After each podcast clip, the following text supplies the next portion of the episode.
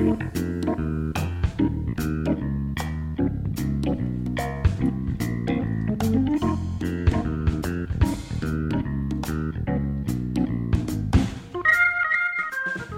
曜日の午後7時30分になりました。ジョブネタワンタイムトークです。皆さんこんばんは。本日のパーソナリティの田渋あずさです、えー、本日6月2日は何の日かご存知ですか？世界禁煙デー、えー、当たりで世界禁煙デーです。えー、っと5月31日から6月6日までが、えー、禁煙週間ということであの厚労省でもいろいろイベントをやってるみたいですが、はい、皆さんこの機会に禁煙目指してみてはいかがでしょうか？横で笑ってる人もいますが、はい、はい、えー、この番組は、えー、各パーソナリティの友人、知人、お仕事先の方に番組、えー、1回分のワンタイムスポンサーになっていただいて、さりげなくお仕事の内容を PR しつつ、お仕事への思いや日頃のエピソードなどを話していただく30分のトーク番組です。番組の収益は障害や難病などハンディキャップをお持ちの方の就労支援に使われています内容はブログ、ポッドキャスト、YouTube などで順次配信していますのでもう一度お聞きになりたい方やエリア外の方は番組名ジョブネタワンタイムトークで検索してください。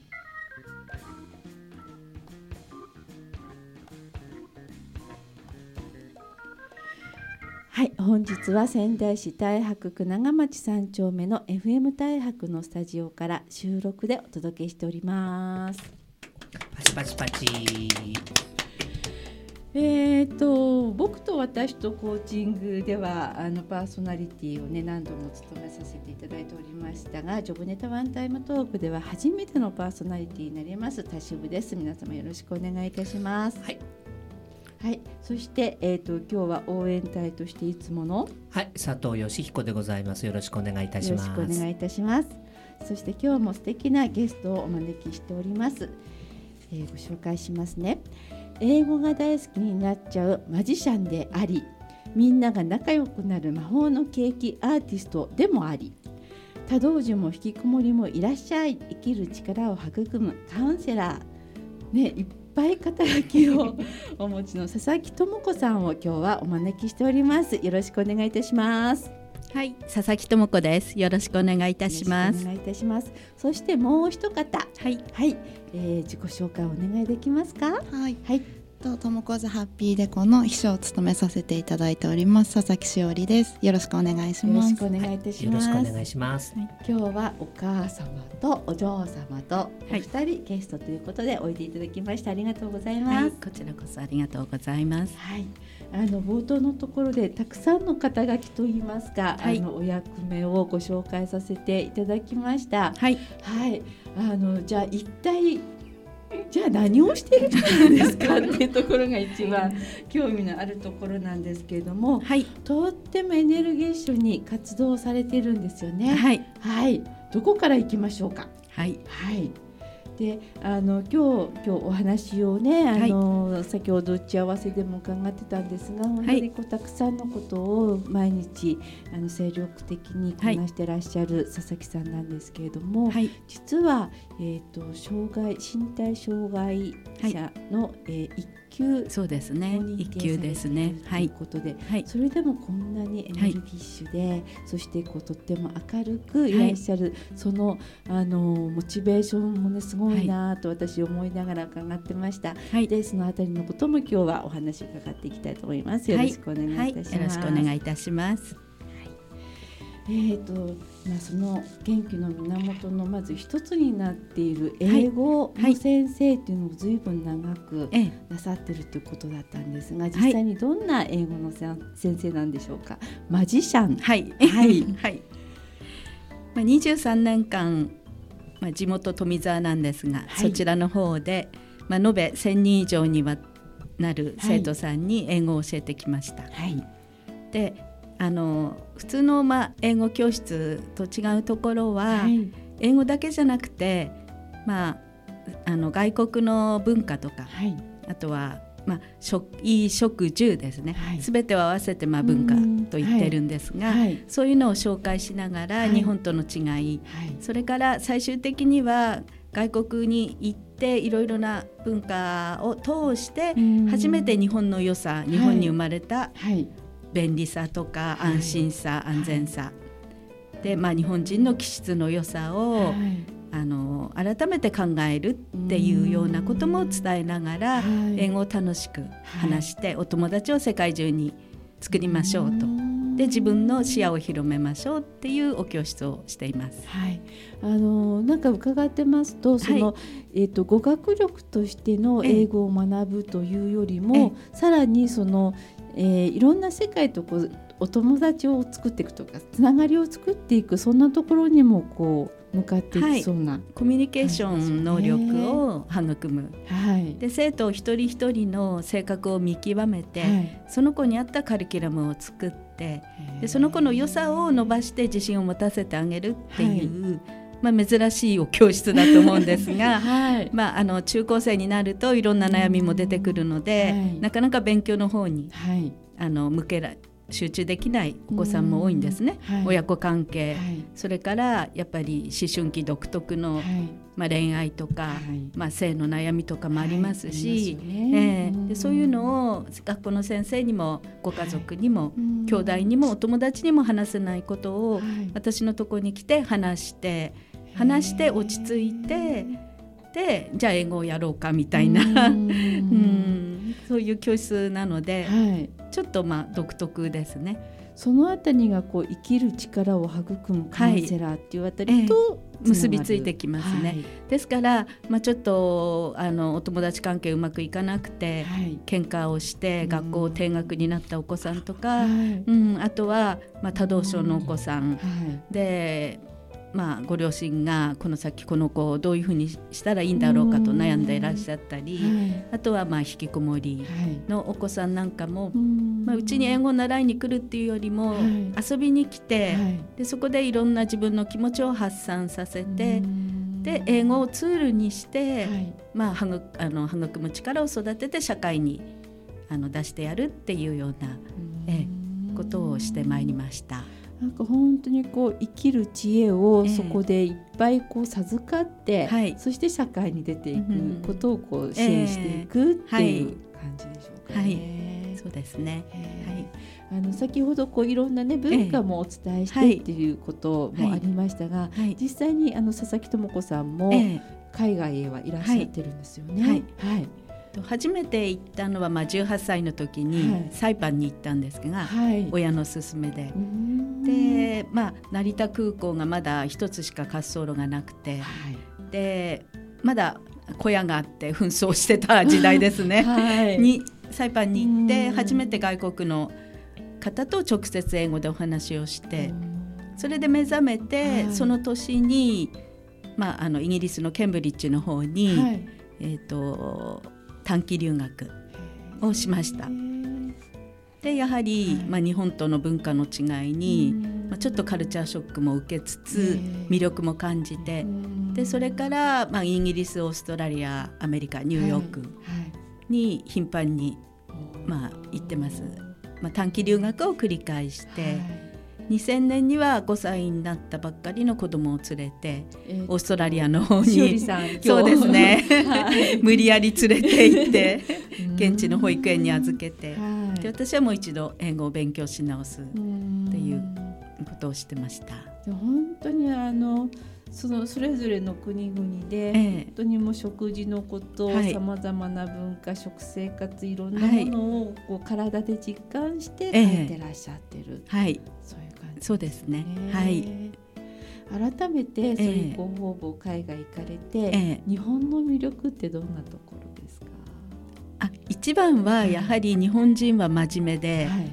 礼儀正しくてうん。それから和を重んじるあ思いやりがあります。はい。あの私が行った国々の方は皆さん親日家ですので、はい。優しいんですね。うん。とっても優しい道を聞いても、はい。優しく答えてくださるんですけども、まあ、時間通りに電車バスは来たことがないですし、プラットフォームはしょっちゅう変わるんですね。はい。ニューヨークなんかは。普通にもうしょっちゅう変わりますし それが当たり前なので、はい。あの自己主張の強い国なのに誰も文句を言わないんですね。あもうそれが当たり前っていうことなんね、極端な話1番線が8番線に変わっても、そんなに変わっちゃうんですか、ええ、もうみんなぞろぞろそこに移動して、はい。今度またやっぱり1番線でしたとか そういうこともあるんですよ。え。ー。であとはお食事ですね、うんはい。食事は、まあ、あのそれぞれの国で多国籍のお料理をいただけるんですけども、はい。やはりまあ小さい時から口に合ってるっていうのもありますけども、うん。日本ぐらい美味しいものを美味しくいただける国はない。あとは治安ですねやはり。うん。安心して暮らせる、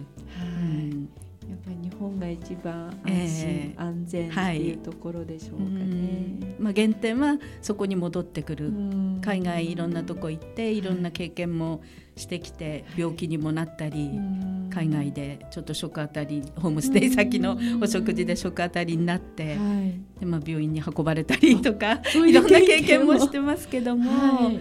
それなりにお世話になって人柄に触れはて感激したこともありましたけど、はい。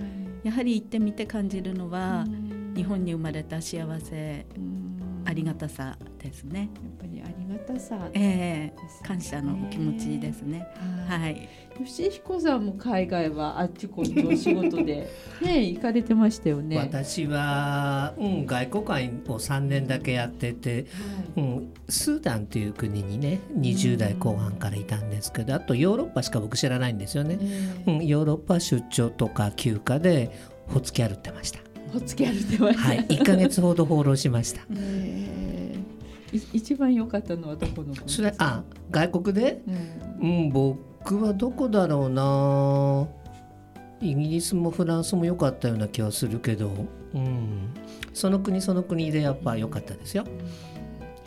ね、そんなあの海外経験豊富な佐々木さんですが、はい。あの今日リクエストをいただいた曲が、はい、ビージーズの How Deep Is Your Love はい。っていう曲なんですが、はい、これはどういう、はい、思い出がありますか？はい、えっ、と中学校時代に、はい。まあいわゆる洋楽と呼んでたんですけども、はい。あのまあ外国のミュージシャンがはい。すごく流行ったんですね、はい。深夜放送とかではい。よく聞いてました。でずっと好きだったんですが、はいその2000年に娘を連れてはい。語学留学に行った時に、はい。あの今まで私のことを手こずらしたことがない娘だったんですが、あのいきなり英語も満足にできないのに、はい。地元の保育園にある日突然放り込んでしまいました。はい。そうしたらもうすんごい劣化のごとく泣き叫んで もうしがみついてもう腕に爪が入り込むぐらいのもう小さいながらも力で頑張ったもうんです泣きね。叫んで抵抗しましてはい。で私も泣いちゃってうわどうしよう。うん。今から私のまああの新たなスタートが始まる日っていう日に、にでどうしようと思ってでいたらたまたまお子さんを預けに来た、まあ、オーストラリアの方々がはい「大丈夫だよそんな心配しなくて」って子供は適応力があるから、はい。すぐにね馴染むからってみんな最初はそうだったんだよってえー。帰り泣いてる私を慰めてくれたんですね。はい。でも次の日もまたそれが で夕方になると今度は日本に帰りたい黄昏時になると日本を思い出して。うん。で時差がないので1時間ぐらいしか、はい。余計もうリアルに感じるみたいででお家に帰りたいってまた泣くんです。うん。でその時に同年代のホストマザーとホストファーザーがいたんですが、はい。あのまあ、この曲をねたまたまなんですけど、はい。かけてくださってて、うん。でなんか、ま、前から好きだった曲だったので、はい余計な胸キュンになっちゃって。うん。でその思い出が今でもはい。鮮明にあの娘が泣き叫んで あとは日本に帰りたいママ帰ろう帰ろうっていう、うん、それと結びついて、はい。でたまたま、まあ、あっちに行った時に DVD を買ってきてその時に。はい。でそれをまあ帰ってきてからもずっと見てたんですね。でそんな、まあ、思い出の曲。思い出の曲なんですね。ははい。い、それでは早速おかけしたいと思います。はい、ビージーズで How Deep Is Your Love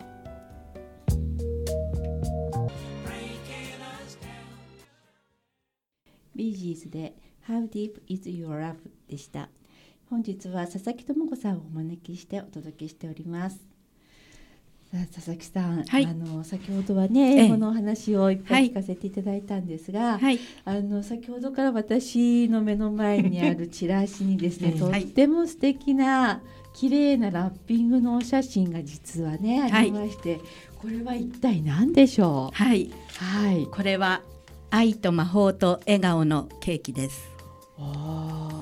愛とま魔魔魔法法とと笑顔ののケーキです。どんな味がするんですか？残念ですね。音声だとなかなか伝えられないんですが、まあ国産素材はい。にこだわったはい。安全で安心うんヘルシーなケーキです。はい。はい。えっとロールケローキですねすよね。はいで、あのちょっとお写真で拝見をすると、果物もいっぱい入ってるような。そうですね。はい。ええ、バナナとか、はいあとはイチゴ、はい。イチゴとかがない時は季節のうんまあ果物果物です。ね。パイナップルとかマンゴーとか、はい。ええ、これは全部、はいえっとこう作るところから全部佐々木さんが手掛けてらっしゃる。はい。あとはお教室で、はい。ワークショップお教室で生徒さんに来ていただいて、で一緒に作りながら、はい。まあ皆さんすごく本当に笑顔になって、ハッピーな気持ちになってくださるので、はい。ともこずハッピーデコっていう名前をつけて、ともこずハッピーデコ。はい。あのこうロールケーキってね、はい普通こうこう切った断面にこう、ええフルーツとか入ってるものが見えて、とってもカラフルでっていうのはよくあるんですけど、ええ。そのロールケーキの はい。周りというか、ええ。表面のところにもデコレーションがあるんですよね。これは AA なんですね。はい。まあこれが世界でたった一つしか自自分しかできないはい。あの絵なんですけども、はい。まあスティックアートです。はい。なので、まあ、色素を生地の上に落としたら、はい。まあ縦横左右、うん。まあ、縦横無尽に引いていただくと、はい。お花になったりハートになったり、うん。あの原理としてはあのカフェラテのそうですね。同じですね。感じですよね。はい。はでそれがいあの色とりどりの食紅を使ってらっしゃるので、はい。本当にカラフルでええ。美しいんですよね。あありがとうございます。はい、でそのまたロールケーキが、ええ。今度ラッピングもねそうそう。また凝ってらっしゃって、ちょっと見ると、ケーキとは思えないような。はい、はい。よくタオルですか？と。あとはキャンディー、うん。キャンディーみたいに、うん。そうですえね。ータオルが多いですね。うん。これタオルですか？うん。タオル作ってらっしゃるんですか？大きさ的にもねそうです。ははい。い。このラッピングもともこさんお考えになられたあ、そうですね。これはまああの何種類か折りボンボン合わせて用意して、はい。基本的には作った方がはい。選んで、うーん。何種類かの中から選んで、はい。これにしますっていう感じで。うーん。いや本当にこう中身もそうですし、ええ。ラッピングの仕方も本当はい。に世界に一つしかないってそうですいうものねになっていくんですね。ええなんかこう英語にしても、はい。こうケーキにしてもね、とっても夢が溢れているし、はい。本当にこう私たちもこう笑顔をいただく、そんな感じなんですけども、はい。あのともこさんがこれからですね、こえ。えうどんなことをこうはい皆さんにお届けしていき,、たいと思ってらっしゃるのかなっていうのあがちょっと興味があるんですが、はい。はい、うん。私自身身体障害者で、はい。まあ2000年からはいえー、と週3回5.5時間の人工透析をはい。受けながら命をつないでいます。うん。でその前にもくも膜下出血になったり、はい。まああのーがんになったり、うん。まあ、いろんな体験をしてきました。はい。でその中でやはり自分が生きる生かされてるっていうことをはい。身をもって感じてでその生かされてる使命は何なのかなと思った時に、まあ辛い体験もいろいろしてきた中で、はい。あのーまあ、皆さんに幸せを届ける笑顔を届けることが私の使命かなと思ったんですね。はい。で、まあ、あのケーキもそうですけども英語も。はい。皆さんにもう楽しくそれを体験していただくことで最終的には、まあ、日本今格差社会が広がってまして、はい教育を満足に受けられないお子さんがたくさんいらっしゃるんですね。はいそれで、えーとまあ、誰もがちゃんと教育を受けられる、えーと社会の実現はい明るい社会の実現を私のライフワークとしてあの頑張ってみます。はい、ありがとうございます。あの恩送りって言いますかね。はい、あの本当にとも子さんからいろんな方々にこうどんどんこうギフトが、はい、あの与えられてというか提供されて、ええ。でその方々が本当にまた豊かな、はい、あの人生を送っていかれるってその本当にこう受け継がれていく感じがとっても素敵だなと思って、ありがとうございます。伺っていました。はい、あのしおりさんにちょっと伺ってみたいんですけども、はいどんなお母さんですか？と常に動いててはい。パワフルですうね。ん。はい、もう夜も遅くまで起きててへー常に何かしてますし、もう本当にこっちが倒れるからやめてってストップかけてもん。言うこと聞かないで。す。はいがはい。ない。そこのこうコントロール役がい。しおりさん。はい、でもあのまあ皆さんそうですけど、はい。い、つどうなるか人生ってわからないじゃないですか、うん。なので、まあ、生きてる限り好きなように あのもし入院したらその時は私が支えるので、うん。もう好きなようにやってください。といつも言ってます。ありがたいですね。ね、感謝してます。あの今日は皆様にもお知らせが2つほどあるはいということで伺っていました。はい。えー最後にお知らせをお願いできますか？はい、えっ、と6月4日、はい。7日、はい。9日。午前10時半より、はい。富沢サロンで。ともこざハッピーデコ。はい。父の日企画。はい。をあの開催いたします。父の日企画はい。ですね。はい。はい。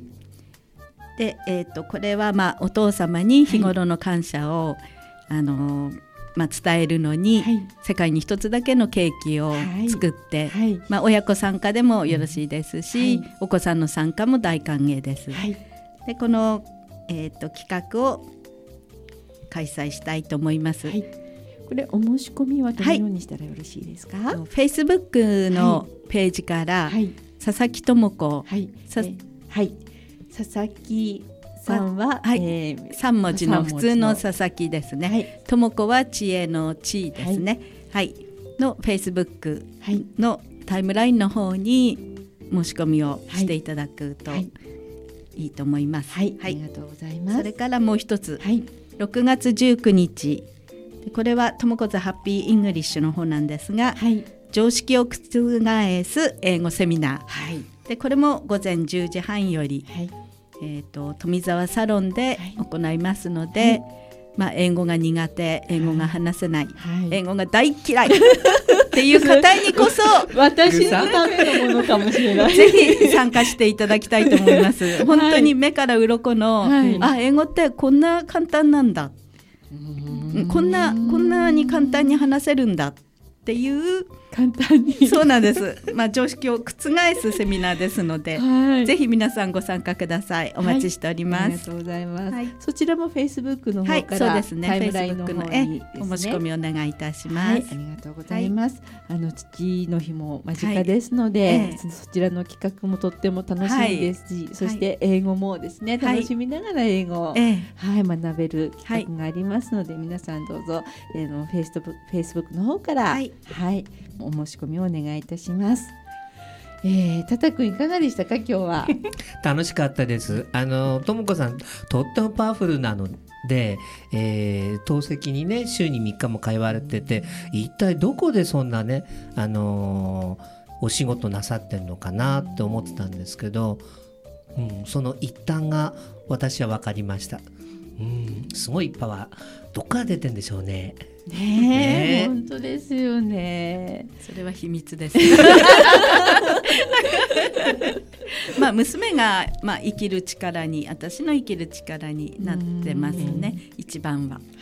えで、えー、と周りの人はそんはないとも子さんを拝見して、またそこから生きる力をいただいている、はいまあ感じですねえそう思っていただければ私の生きる使命生きていること自体が、えやはり無駄じゃないなってうん。皆さんに元気とか勇気とか、まあ、生きてればいろんなことがあるのが人生だと思うんですが、はい。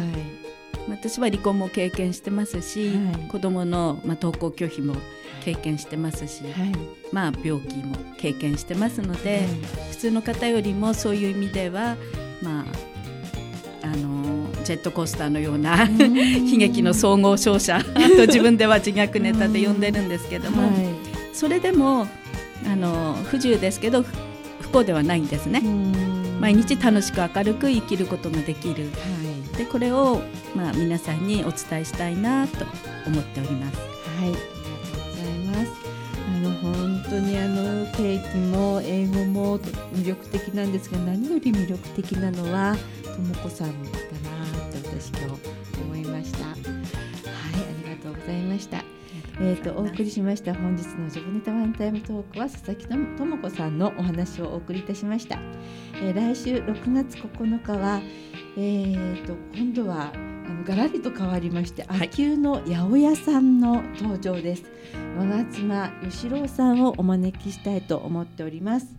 えー引き続き FM 大白の番組でお楽しみください。